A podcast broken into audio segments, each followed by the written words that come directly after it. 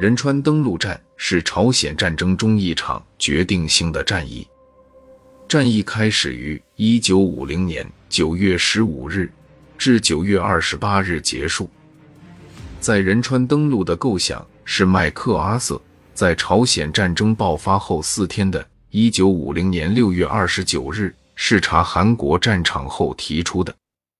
麦克阿瑟认为。朝鲜人民军将会把韩军从汉城击退。他认为，就算有美国的增援，憔悴、缺乏机动力及装备低劣的韩国军队也不能阻止朝鲜军队的进攻。他相信，只有在敌人后方实施决定性的军事行动，才能改善局势。因此，他希望在仁川附近实施登陆，以切断朝鲜军队的补给线。即令其失去战斗力，从而赢得战争胜利。一九五零年九月十五日早上六时三十分，美第十军的先头部队在月尾岛北部的绿滩登岸。登陆部队包括第五陆战团第三营及第一坦克营的九辆 M 二六盘星战车，其中一辆装有火焰喷射器，及另外两辆装有推土机片。登陆部队使用了在第二次世界大战期间设计及制造的坦克登陆舰进行登陆。全岛在日出前被占领，联合国军只有十四人死伤，朝鲜军的伤亡包括超过两百人阵亡及一百三十六人被俘，主要是来自第九百一十八炮兵团及第两百二十六独立海军陆战队团。在绿滩的登陆部队一直等待至下午七时五十分朝长，令其他部队可以登陆。在这段时间内，大规模的轰炸沿着布满反坦克地雷的滩头阵地进行，以阻止朝鲜人民军的反攻。第二登陆波将转向在红滩及蓝滩进行。朝鲜人民军没有预料到联合国军进攻仁川。在绿滩的战斗前，朝鲜人民军预计主要的进攻方向是西海岸最适合登陆的地点群山。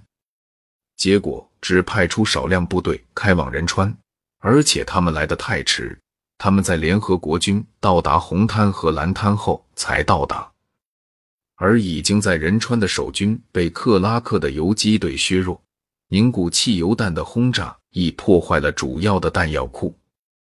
总共有两百六十一艘船涌入港内，登陆红滩的美国海军陆战队第五团使用梯子爬越海堤作战。当压制了朝鲜人民军的抵抗后，他们控制了通往越尾岛的堤道，令坦克可以从绿滩加入战斗。在红滩的部队共有八人阵亡和二十八人受伤。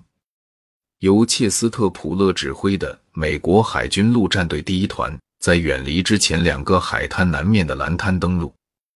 当他们到达海岸时，几门朝鲜人民军的大炮击沉了一艘两栖登陆艇。美军的轰炸压制了朝鲜人民军的防守。当他们最后到达时，在仁川的朝鲜人民军已经投降，因此。蓝滩的联合国军只付出很少代价，遇到微弱的抵抗。海军陆战队第一团付出很多时间，以增强滩头阵地的防御，并准备向内陆进攻。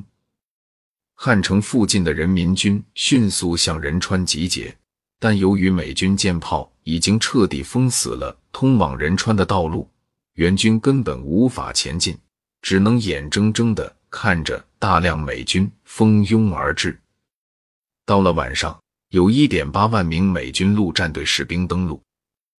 截至九月十六日，美军陆战第一师完全掌控仁川。